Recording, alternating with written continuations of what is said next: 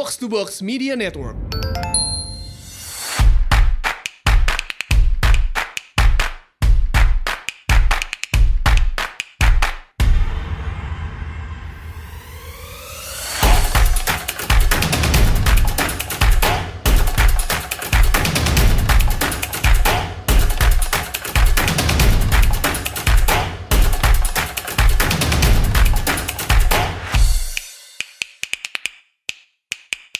Selamat datang di Asumsi Bersuara dan kali ini kita kedatangan Bang Sandi Uno.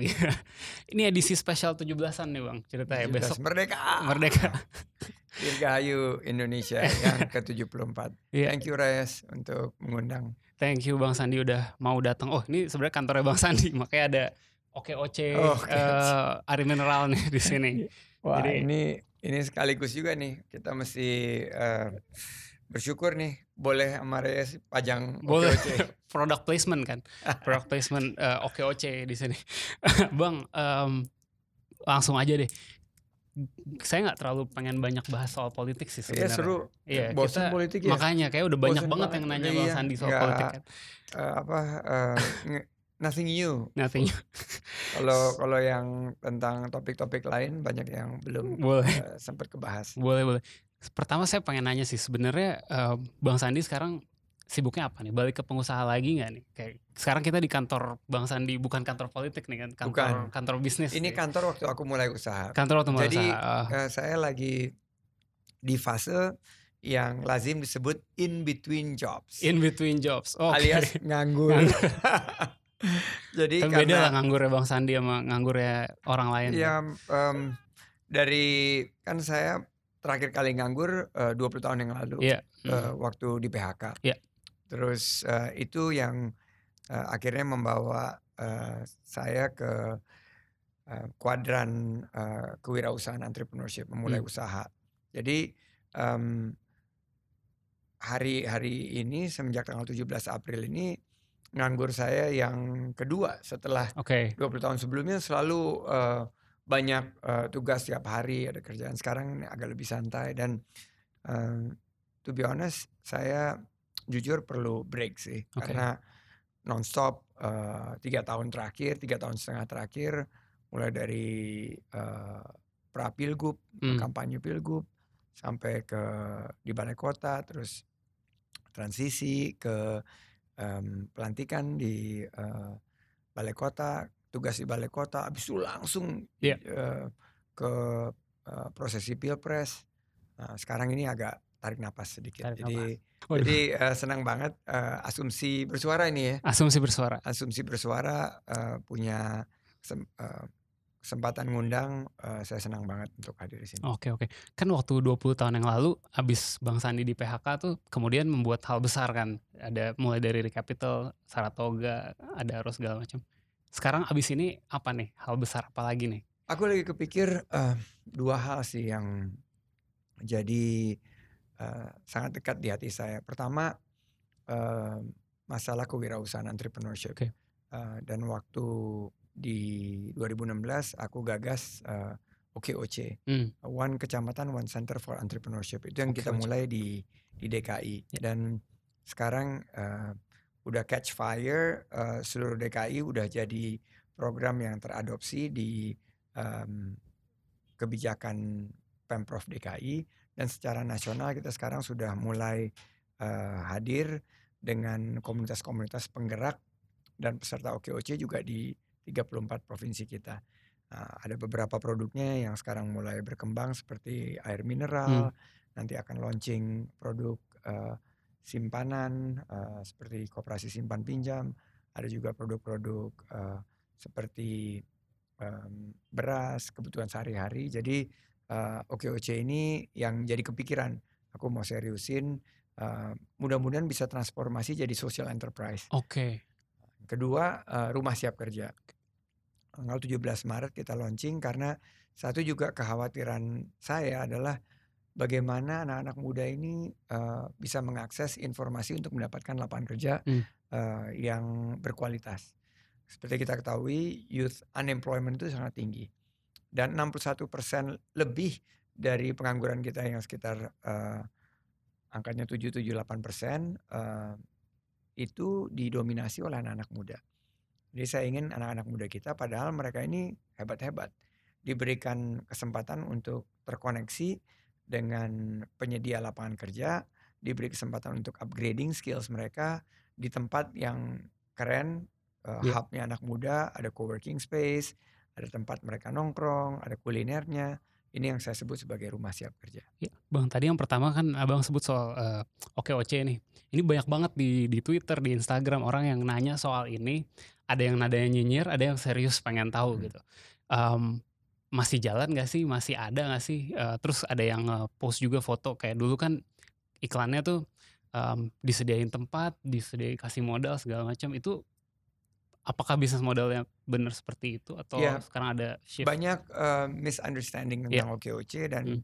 sebagai produk waktu uh, kita kemarin kampanye di DKI, OKOC berhasil sebagai um, salah satu movement yang masyarakat mengingat tentang keinginan kita untuk membangkitkan kewirausahaan. Hmm.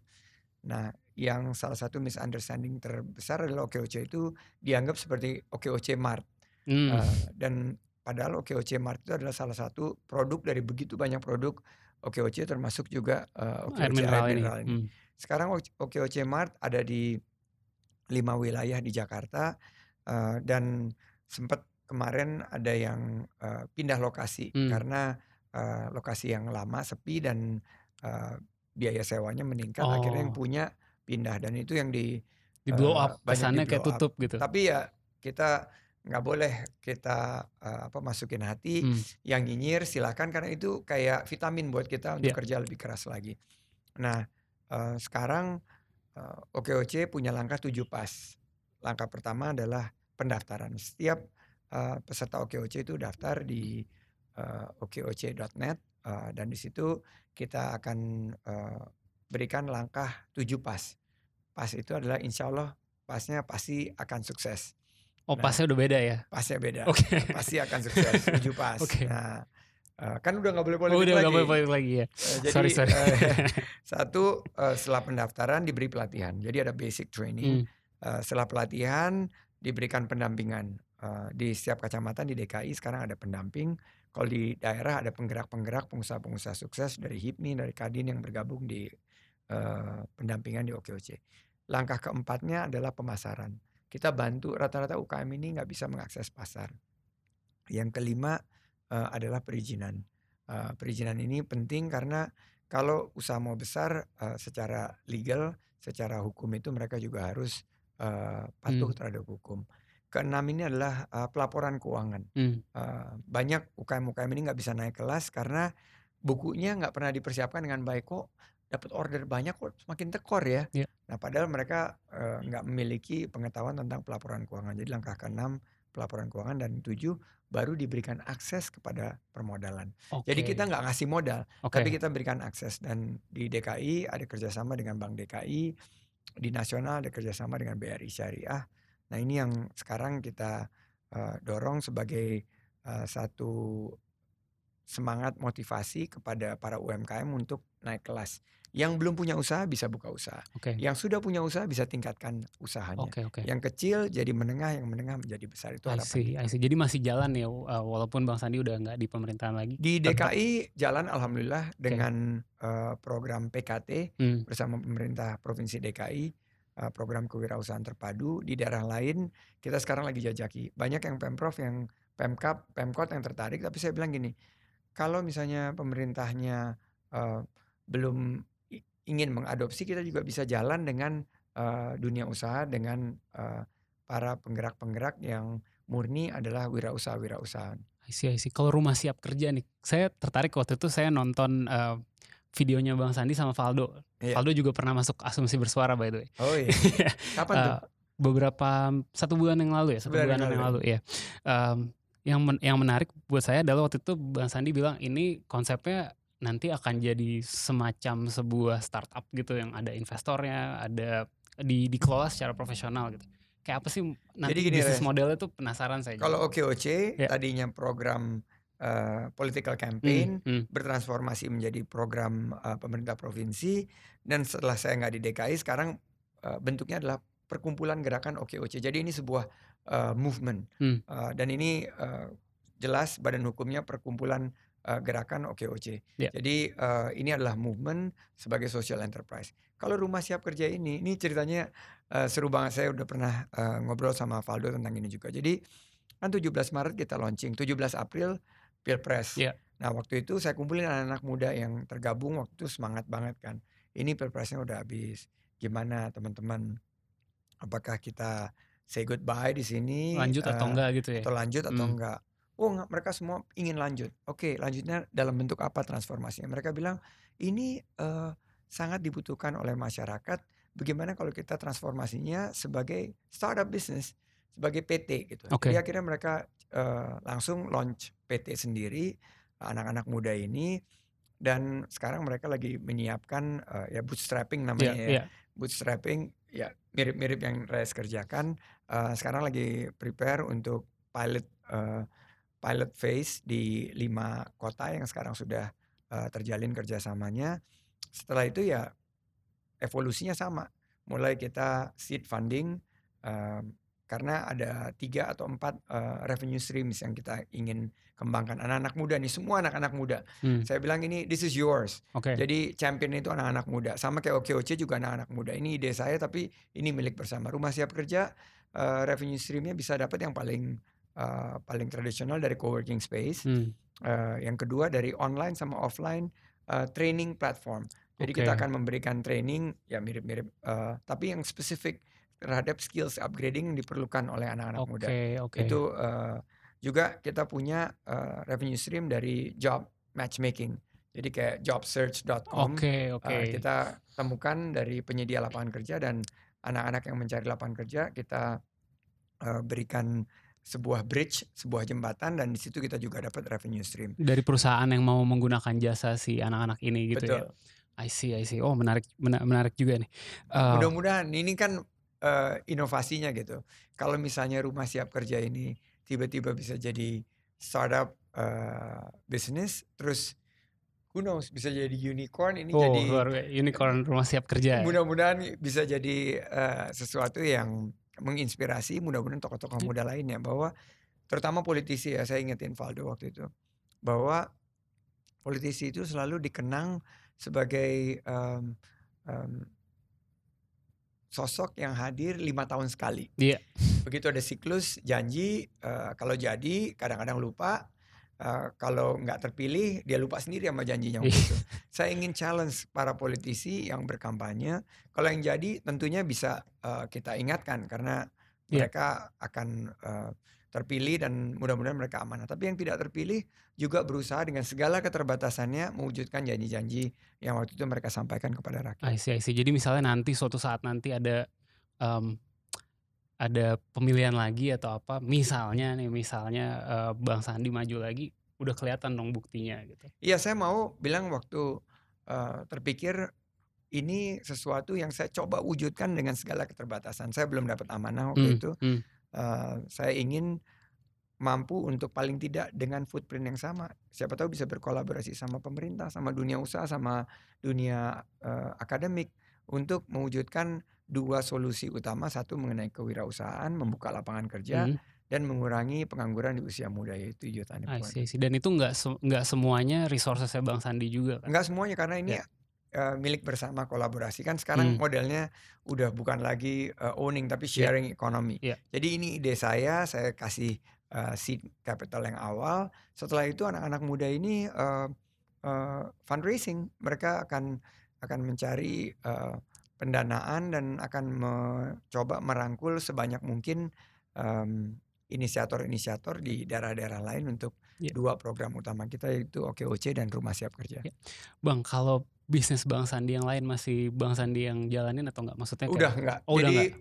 em, ini kadang-kadang memang eh, keputusan yang sulit. Hmm, Tapi Reyes waktu itu saya mau eh, ini Allah sudah begitu banyak memberikan em, karunia kepada saya Hmm. dan Indonesia ini too generous to me. A- Indonesia ini kasih segala peluang buat saya waktu saya memulai usaha dari seorang yang di PHK eh, memulai usahanya. Tiga orang karyawan ini dulu kantor ini nggak seperti ini nih. Kantornya mungkin eh, seperlima dari Oke. ruangan ini gitu. Um, kita hanya tiga orang karyawan, kita uh, dibukakan begitu banyak peluang, uh, kemudahan sehingga akhirnya sekarang bertumbuh menjadi sebuah uh, kelompok usaha yang membuka lapangan kerja bagi 30 ribu karyawan di seluruh Indonesia. Nah oleh karena itu saya ingin uh, give back, to contribute back, uh, berkontribusi kembali kepada um, uh, bangsa dan negara dan salah satunya saya bilang oke okay, usaha-usaha saya sekarang bisa dikasih diserahkan kepada anak-anak muda profesional untuk mengelola. Hmm. Saya uh, tinggalkan tapi saya memonitor sebagai pemegang saham. Sebagai pemegang saham. Oke oke. Bang, uh, saya jadi tertarik kemarin kan um, Bang uh, Sandi juga ngomong soal perang dagang dikit nih sama Valdo. Hmm. Uh, jadi uh, waktu itu Bang Sandi bilang uh, kita tuh kalah sama Vietnam kan karena banyak perusahaan dari Cina tuh relokasinya ke Vietnam karena di sana um, mungkin regulasinya lebih mendukung gitu. Saya penasaran sih jadi dari sudut pandang pengusaha nih kan Bang Sandi pengusaha um, harusnya regulasi seperti apa sih uh, yang diperlukan supaya kita bisa bersaing gitu bang. Jadi dua hari yang lalu saya ke Banten. Hmm. 300 tahun yang lalu Banten itu mengambil uh, satu peluang dan momentum yang luar biasa. Uh, pelabuhan Banten mengambil peluang menjadi pusat lada dunia begitu Malaka jatuh ke tangan Portugis. Yeah. Hmm.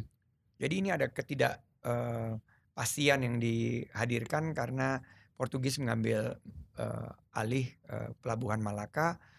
Banten dengan cepatnya mengambil uh, inisiatif sehingga akhirnya Banten menjadi uh, sebuah bandar, sebuah pelabuhan yang disinggahi dan akhirnya kapal-kapal itu melalui Malaka nggak nggak singgah lagi di Malaka tapi langsung ke Banten. Tiga abad yang lalu kita berhasil melakukan satu terobosan, uh, melihat momentum, melihat peluang, grab it dengan caranya seperti apa? Banten waktu itu jadi ramah sekali terhadap uh, investasi, in, investasi, investasi, kapal-kapal okay. dan uh, kepada orang-orang um, para pelaut yang uh, butuh singgah diberikan uh, pelayanan yang baik, uh, diberikan uh, kemudahan, uh, diberikan kepastian karena investor itu kan butuh kepastian investor butuh regulasi yang welcome mereka. Hmm. Mereka ingin berinvestasi di satu negara yang menjadi uh, nyaman, homey buat mereka. Nah, Vietnam berhasil menghadirkan itu. Bangladesh kemarin juga berhasil uh, mencuri start, uh, mengundang perusahaan-perusahaan yang hengkang dari China masuk ke Bangladesh. Belum telat buat Indonesia. Nah, kemarin kita ini sibuk aja berantem di antara kita sendiri, hmm. politik, terus kita narasi-narasinya sangat uh, yang keluar ke uh, internasional dunia internasional itu Indonesia serius nggak sih nih mau investasi dari luar negeri? Nah sekarang uh, setelah pilpres ini momennya selesai, ini kesempatan kita. Ada lima tahun saya ingin mengajak para politisi, para uh, pemangku kepentingan, akademisi, dunia usaha, kita duduk berpikir dengan konsep Indonesia Incorporated. Kita perlu tarik investasi ke sini. Kita perlu hadirkan regulasi yang seperti apa tadi yang membuat investor itu nyaman perpajakannya hmm. perizinannya cepat udah gitu uh, tentang ketenaga kerjaannya nah, juga hmm. fleksibel sekarang ini kan perpajakannya nggak jelas belum ada reformasi pajak tax ratio-nya turun terus udah gitu kedua mengenai perizinannya masih ada tumpang tindih uh, presiden sendiri sampai gemes tadi waktu pidato di MPR sudah dia akan bongkar semuanya Ya tentunya itu yang ditunggu-tunggu oleh para investor. Ketiga adalah ketenaga kerjaannya. Bagaimana ketenaga kerjaan ini bisa memiliki satu um, um, perbaikan agar uh, tenaga kerja tenaga kerja ini bisa berdaya saing dan rejimnya itu fleksibel buat perusahaan-perusahaan sehingga mereka bisa memberikan training yang terbaik buat para tenaga kerja di Indonesia. Sebetulnya tiga itu aja, fokus di tiga regulasi okay. itu kita insya Allah bisa ngambil karena kita punya pasar okay. yang besar 260 juta lebih. Yang menarik yang terakhir tadi poinnya Bang Sadi soal ketenaga kerjaan ini karena lagi ramai juga nih ada ada wacana wacana tentang perubahan UU ketenaga kerjaan kalau nggak salah ya yang yang apa membuat um, lebih nggak um, gimana ya yang membuat supaya pesangon itu nggak uh, se memberatkan itu buat pengusaha misalnya. Tapi ini kan Betul. sangat tidak populis gitu. Maksudnya di sisi di sisi ketenaga kerjaan pasti banyak mendapatkan apa em, challenge gitu. Karena ini kan nggak nggak ya justru buat buat pekerja kan jadi lebih sulit. Tapi buat pengusaha atau investasi masuk lebih em, ringan gitu. Menurut Bang Sandi gimana tuh cara Revolusi yang industri 4.0 sekarang eh, sudah bergulir Hmm. dan teman-teman em, para em, aktivis-aktivis eh, ketenaga kerjaan, aktivis-aktivis buruh, eh, saya suka duduk bersama-sama. Saya bilang gini, kalau kita nggak berubah, em, harus nyiapin pesangon untuk bu- buat pabrik, padahal belum tentu pabriknya Iya, itu eh, untung. punya Hmm. keuntungan yang bisa eh, membayar pesangon yang besar seandainya eh, diharuskan untuk eh, memperkecil atau pindah lokasi. Nah itu eh, harus ada terobosannya. Nah saya eh, sampaikan dan rata-rata yang dibutuhkan oleh eh, aktivis-aktivis buruh ini adalah kepastian bahwa lapangan kerja dan kesejahteraan buruh, kesejahteraan ya saya bilang ya, kesejahteraan buruh itu eh, terjaga jaminan-jaminan kesehatan, Hmm. jaminan-jaminan bagaimana mereka bisa mendapatkan training yang baik sehingga eh, daya saing mereka juga eh, meningkat. Dengan begini eh, kita akan memastikan bahwa investasi itu akan terus masuk dan eh, pesangon-pesangon yang sangat memberatkan eh, kan sekarang sudah bisa kita ganti ya udah ada jam sostek, Hmm. terus sudah ada BPJS sehingga akhirnya jaminan-jaminan tersebut bisa berkolaborasi dalam konsep bingkai public, private, and people partnership. Jadi Oke. kemitraan. Nah ini yang harus kita eh, ubah dan em, ya tentunya pemerintah harus mengambil posisi eh, kepemimpinan di sini leadership. Oke, ini undang-undang eh, nomor 13 tahun 2003 sudah saatnya diganti, sudah lebih hampir 20 tahun. Sudah nggak zaman now, sudah nggak kekinian lagi. Eh, gimana caranya kita akui bahwa ini sudah tidak sesuai lagi dengan eh, sharing ekonomi dengan eh, perkembangan industri yang seperti sekarang. Jadi ya sudah jangan mau populis kita duduk sama-sama. Mungkin ada yang nggak nggak happy ya kita ajak eh, duduk untuk mencari solusinya. Asik emang kalau udah habis pilpres lebih ter- bisa lebih ini ya tentang em, kebijakan-kebijakan yang kadang-kadang kan berat untuk diambil tapi harusnya sekarang saatnya justru kan untuk Kami bisa waktu berani. pilpres kemarin tanda tangan fakta integritas dengan Hmm. teman-teman dari serikat uh, pekerja dan aktivis-aktivis buruh. Tapi kami sudah sampaikan secara awal bahwa yang akan kita hadirkan itu adalah kesejahteraan buruh dan perlindungan terhadap buruh. Hmm. Uh, dan undang-undang uh, nomor 13 tahun 2003 yang seyogyanya harus direvisi ini harus memastikan bahwa kesejahteraan dan perlindungan terhadap buruh itu tetap ada. Oke. Tapi kemampuan dunia usaha untuk meningkatkan daya saing dengan memberikan training, dengan uh, kemampuan mereka untuk lebih fleksibel uh, menghadapi rejim perburuan yang sekarang ini terlalu rigid ya, terlalu kaku, itu harus juga disediakan. Bang Sandi, em, sebelum kita ke pertanyaan netizen, saya masih punya satu lagi yang pengen saya tanyain nih. Em, apa? em, Bang Sandi pernah bilang juga dan kayaknya udah rahasia umum juga Bang Sandi em, menjadi seperti sekarang itu kan ber- em, salah satunya berkat berhasil mengambil ke mau mengambil kesempatan di krisis 9798 Hmm. dan mungkin juga krisis global 2008 ya. Itu eh, apa gimana tuh sebenarnya caranya kan bukankah jauh lebih sulit ketika ekonomi lagi jatuh Em, gimana cara kita bikin usaha untuk memanfaatkan kesempatan-kesempatan seperti itu apakah kita harus punya filosofi yang kontrarian nih kayak kita selalu siap kalau keadaan lagi down ya kita masuk gitu atau gimana Em, kontrarian itu filosofinya em, sangat melekat kepada mindset eh, seorang entrepreneurs. Entrepreneurship itu adalah mindset, adalah pola pikir. Di mana misalnya nih kalau kita lihat eh, botol ini, eh, ini bukan setengah kosong tapi setengah penuh. Iya. Eh, bagaimana ada tiga unsur utama dari entrepreneurship itu. Satu adalah mereka proaktif. Mereka nggak mau nunggu eh, em, apa eh, pasif nunggu peluang. Mereka jemput bola, kejar peluang. Jadi mereka proaktif. Begitu ada krisis, eh, selalu ada peluang. For every crisis there is always opportunity. Kalau di yin and yang itu Hmm, di em, eh, karakter eh, Mandarin itu kan di dalam setiap eh, krisis itu ada peluang gitu Iya. selalu. Dan di eh, Al-Quran sendiri di bahasa Arab selalu dibilang bahwa di balik kesulitan selalu ada kemudahan. Nah, ini yang menjadi sifat dasar dari uh, seorang entrepreneurs. Sifat dasar kedua adalah risk taking. Kalau orang berpikir bahwa keadaan krisis semua resiko kan lagi tinggi-tingginya. Uh, banyak yang nggak mau ngambil resiko, tapi seorang pengusaha dengan uh, penghitungan yang sangat cermat akan berani mengambil resiko untuk uh, melihat peluang tersebut dan mengeksekusinya. Dan ketiga adalah inovasi. Nah, saya yakin bahwa ke depan uh, seorang yang sukses itu adalah seorang yang tidak akan berhenti berinovasi. The only constant game in town is change. Change itu yang akan terus uh, terjadi. Dan kalau kita nggak akan berubah, kita tidak mau berubah, kita akan punah. Ini yang selalu saya yakini. Makanya selalu saya sampaikan bahwa uh, di setiap krisis selalu ada peluang. Di tahun 9798 saya pikir saya dapat musibah di PHK.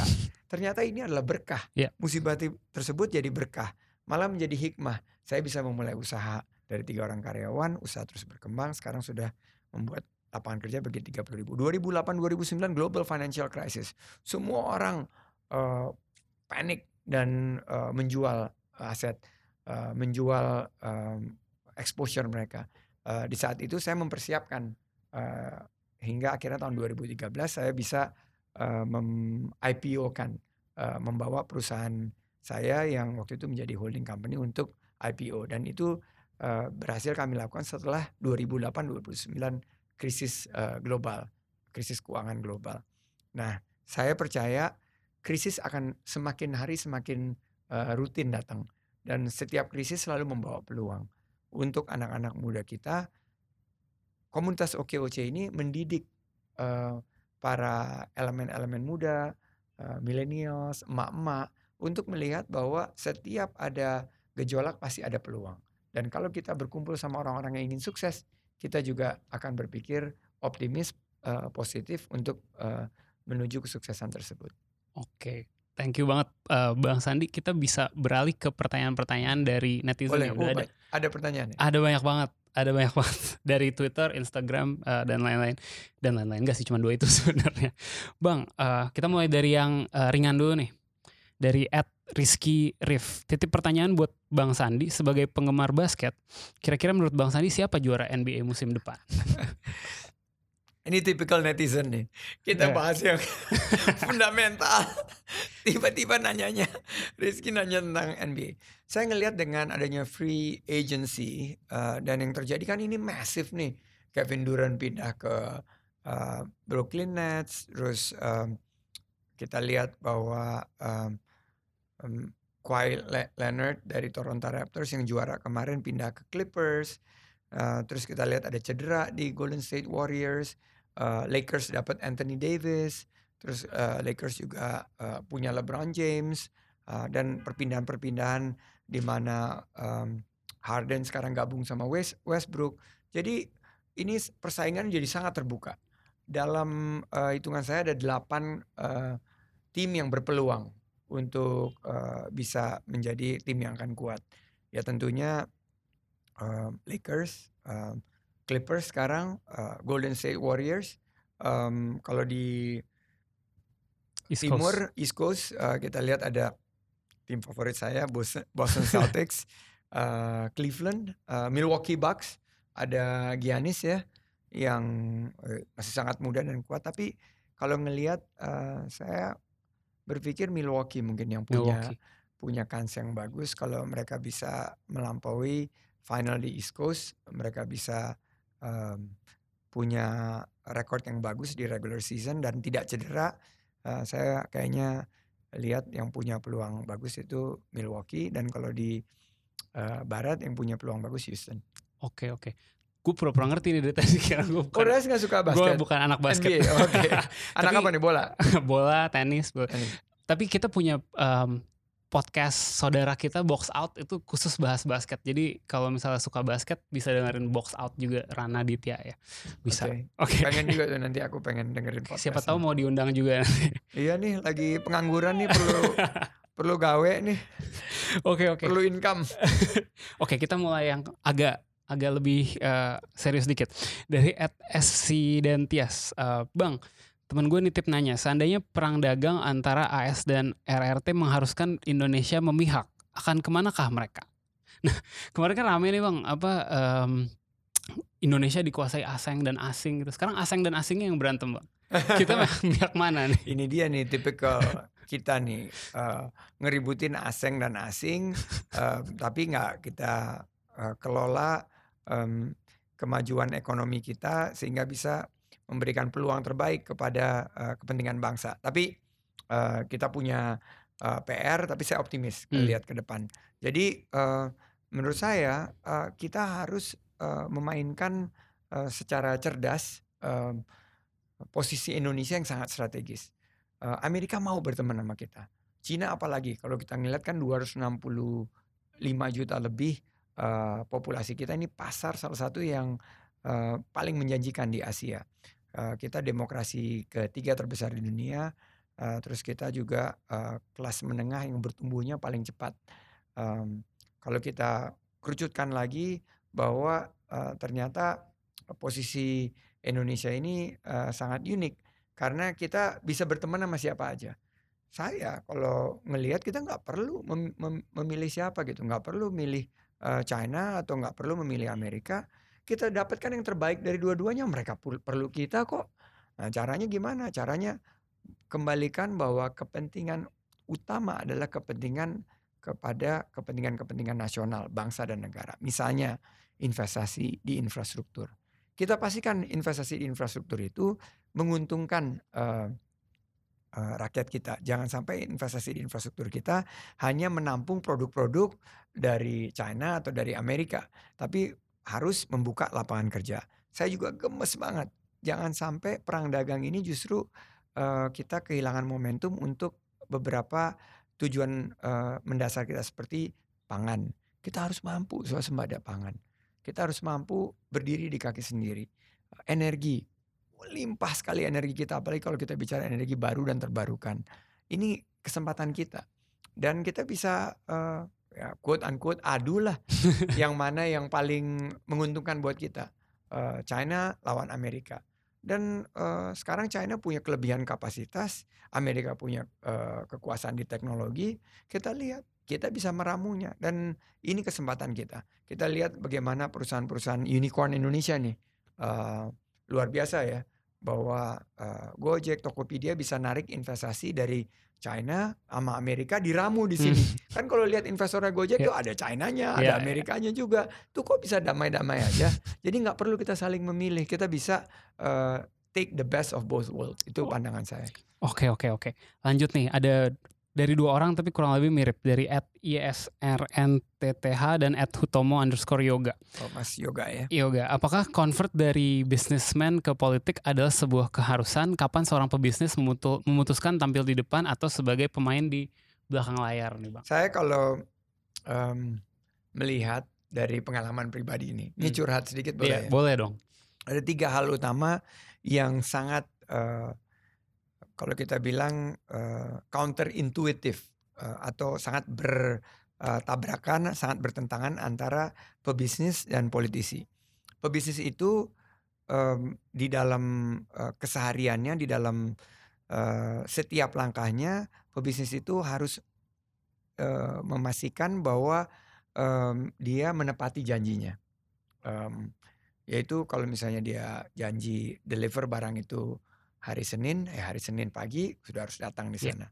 Kedua, uh, pebisnis itu harus uh, juga se bisa mungkin mengurangi mengurangkan ketidakpastian, uncertainties.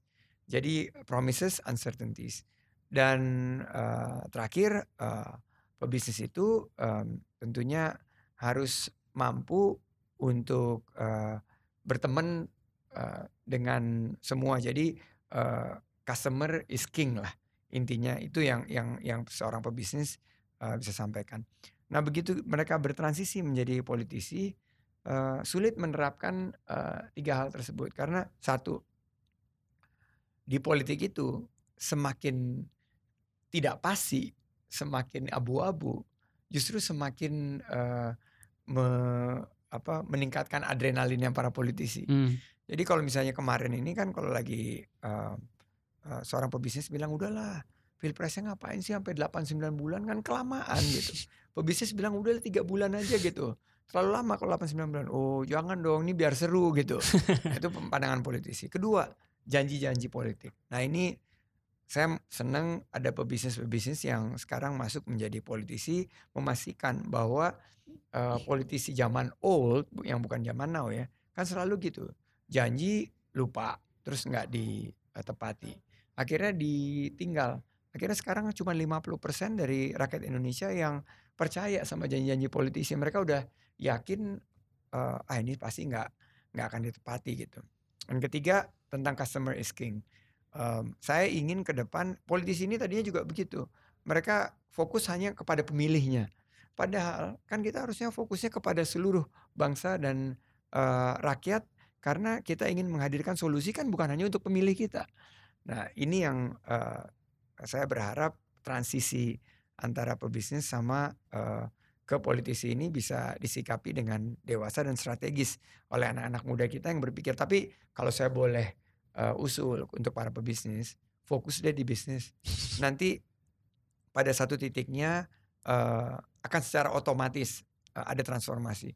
Banyak pebisnis-pebisnis yang meninggalkan bisnisnya satu kaki dan satu kaki lagi di politik.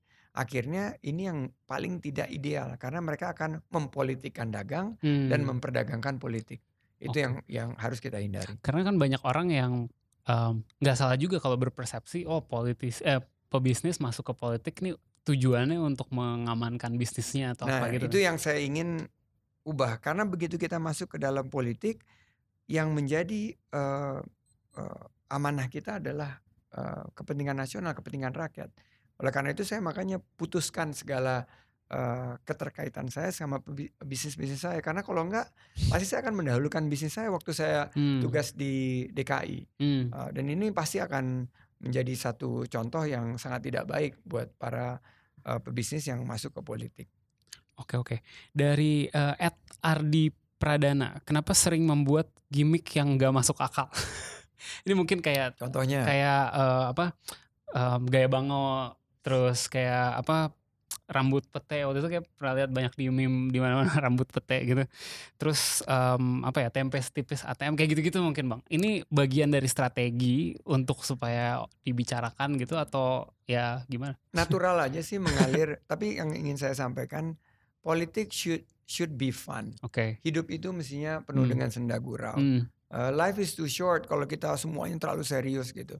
Uh, sesekali saya menyelipkan um, uh, guyon, bergurau dan lain sebagainya sebagai bagian daripada kita um, menghibur uh, masyarakat. Dan waktu rambut pete itu saya ingin menghibur uh, pedagangnya. Karena pedagangnya waktu itu kayaknya stres datengin ketua MPR uh, terus kayaknya uh, apa uh, gemeteran gitu. Begitu saya pakai uh, rambut pete itu dia ketawa gitu ibu-ibunya. ya. uh, gaya bangau itu uh, juga kan bagian dari uh, silat kan. Waktu itu okay. kan ingin me, apa namanya uh, mempopulerkan uh, silat dan tim kartu uh, apa tempe setipis kartu ATM itu ingin menyampaikan pesan bahwa karena harga tempe waktu itu meningkat akhirnya supaya laku masih dijual dengan harga yang sama para para pedagang itu akhirnya memotong lebih tipis.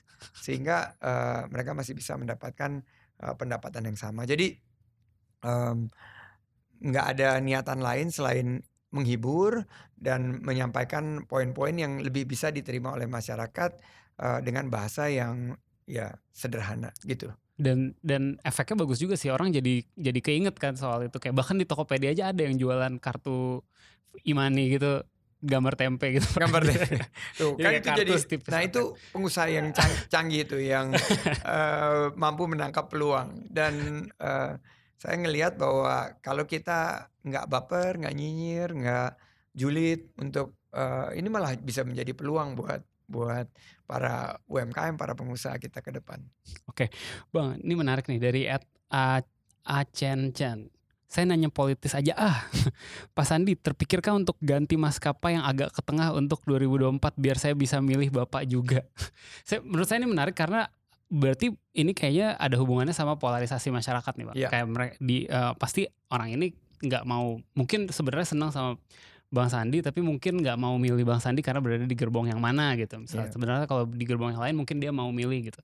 Menurut Iya. Bang Sandi gimana sih Kak ke depannya nih akankah polarisasi kita makin parah atau bisa Saya dikon- ngelihat eh, justru itu PR kita sama-sama bahwa kemarin eh, polarisasi ini dan ini eh, kalau refleksi ya eh, melihat ke belakang em, ada eh, yang saya patut sesali juga bahwa eh, kita nggak melakukan hal yang eh, lebih serius untuk eh, menyampaikan pesan kepada masyarakat terutama melalui media televisi bahwa eh, Prabowo Sandi dan terutama saya eh, adalah eh, merepresentasi em, eh, untuk kepentingan bangsa dan negara dan saya adalah representasi semua rakyat Indonesia tidak peduli agamanya, suku, eh, eh, ras, eh, etnisiti, eh, etnisitas mereka dari mana gitu.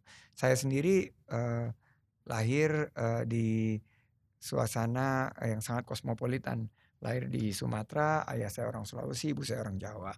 Eh, sekolah SD, eh, TK di sekolah Kristen Protestan.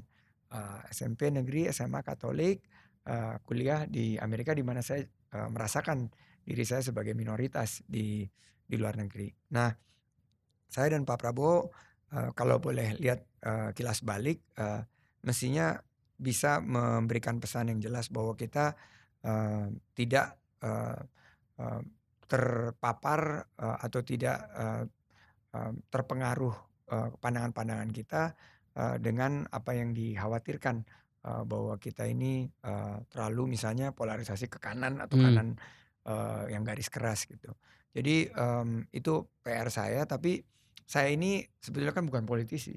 Jadi kemarin ini politisi lah Bang. eh, sebelumnya, Sebelumnya, kan bukan, oh ya, bukan oke. politisi. Jadi masuk politik ini kan karena Pak Prabowo juga. Oke. Pak Prabowo ngajak dan Gerindra ini partai nasionalis sebetulnya. Hmm. Dan kemarin hasil daripada eh, pemilu Pilpres kan kelihatan bahwa 70-30-nya itu nggak berubah. 70 partai nasionalis, 30 partai yang berbasis eh, religius kan. Eh, jadi kalau kita bilang bahwa ributnya itu sebetulnya hanya di sosial media. Oke.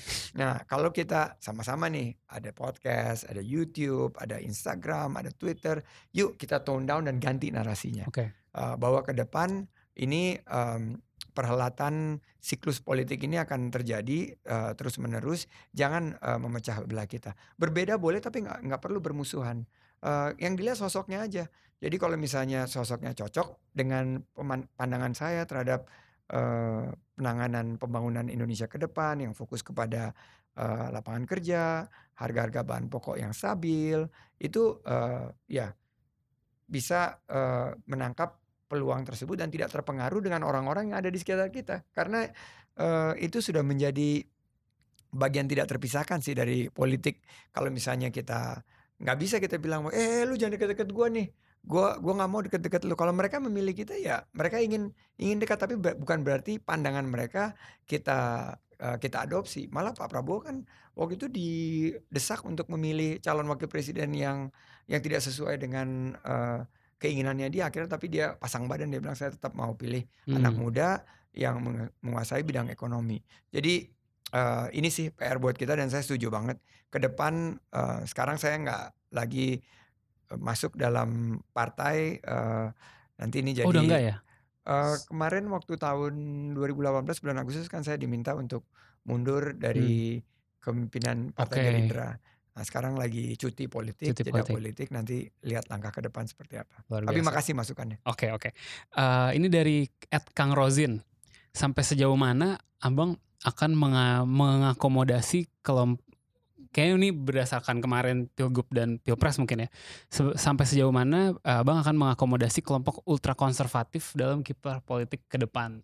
Em, kita harus melihat bahwa eh, kita punya Pancasila Hmm. dan itu perdebatannya selesai. Oke. Em, kelompok ultra konservatif eh, tentunya bagian daripada Indonesia dan selama dia eh, menerima Pancasila, NKRI, Bhinneka Tunggal Ika, eh, mereka adalah eh, kelompok yang tentunya harus terus kita kita eh, ajak untuk membangun bersama-sama.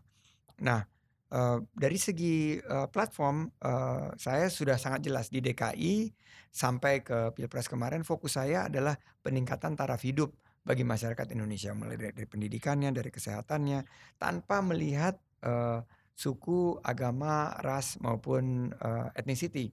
Jadi um, saya yakin kalau uh, kita terus dalam bingkai Pancasila, kita uh, memastikan bahwa kebineka tunggal ika dalam rajutan uh, tenun kebangsaan kita itu terus dijaga. Uh, Islam yang kita anut adalah Islam yang rahmatan lil alamin. Ini nggak uh, usah uh, khawatir terhadap um, apa faham-faham di luar Pancasila. Tapi ini tugas kita bersama karena uh, tentunya ada radikalisme, ada liberalisme yang sama-sama uh, harus kita uh, yakinkan uh, di spektrum kanan maupun spektrum kiri bahwa kita sudah memilih Pancasila dan ini menjadi uh, dasar negara kita dan akan uh, menjadi pilar-pilar untuk kita berbangsa bernegara ke depan. Oke, Bang, kita udah mau habis waktunya. Eh, uh, mau habis ya? Tapi satu pertanyaan lagi nih mungkin balik ke bisnis lagi udah. Tadi kan udah banyak kebanyakan banyak pertanyaan politiknya politik. kan. Iya. Bu, iya netizen nih nakal. Uh, dari at Agungs underscore Tia, Pak, Mas apa Agung. saja? Oh Mas, oh kenal. Ya. apa saja langkah-langkah melakukan produk branding agar cepat melesat dikenal oleh target market? Kasih tips and trick ya Pak. Ini kan banyak banget um, walaupun program ya tapi brand brandingnya kan bagus banget nih orang tuh lekat gitu sampai sekarang orang masih inget oke oke oke oke rumah siap kerja rumah siap kerja itu kan brandingnya ya. iya brandingnya kan dapat terus tuh gimana jadi, tuh tips um, ini aku belajar dari uh, pengalamanku di bisnis sih sebetulnya hmm, jadi hmm. Uh, nothing to do with politics dan ternyata di politik itu juga tentang uh, branding uh, jadi saya percaya ada tiga uh, uh, tiga kiat dan tiga tips untuk memastikan uh, brand kita kuat. Uh, yang pertama dan ini saya dapat dari kawan saya yang dulu pernah di perusahaan consumer goods besar, salah satu multinational companies. Satu bahwa brand itu harus authentic. Um, jadi uh, a me too produk itu me too branding ini nggak akan bisa jalan. Jadi harus kembali kepada kita, sesuatu yang otentik kepada kita. Oke, oke OC ini sangat otentik sama saya. Bahwa um, saya uh, beranggapan bahwa kewirausahaan sebagai mindset itu harus menjadi landasan uh, bagi bukan hanya pengusaha tapi birokrat uh, bahwa mereka melihat uh, penyelesaian itu dengan semangat uh, think out uh, out of the box, uh, entrepreneurial spirit dan lain sebagainya. Jadi A-nya yang pertama adalah otentik. Uh, setiap brand itu harus um, ada wow efek uh, word of wisdom ya wow itu word of wisdom dan uh, warm word of mouth. Hmm. Nah ini dengan uh, mengadopsi authenticity. Jadi A yang pertama adalah uh, authentic. Yang kedua R. Uh, R itu adalah relevan. Uh, jadi produk kita, branding kita tuh harus relevan dengan kekinian. Kalau kita di tahun uh, 2019 sekarang kita harus bicara tentang tahun 2019 apa yang relevan sekarang ini uh, milenial uh, ini lagi relevan banget bahwa mereka um, ya generasi milenial generasi anak-anak Jakarta Selatan generasi Jakarta Selatan uh, generasi um, digital mereka ini apa yang menjadi relevan buat mereka uh, misalnya uh, kualitas udara hmm. uh, misalnya uh, kalau kemarin uh, bicara mengenai e-sports, bicara mengenai uh, olahraga, triathlon dan lain sebagainya. Jadi harus relevan. Dan uh, ini tantangan. Jadi buat saya yang udah usia 50 tahun sekarang, gimana saya bisa terus berkomunikasi sama anak-anak muda yang uh, milenial.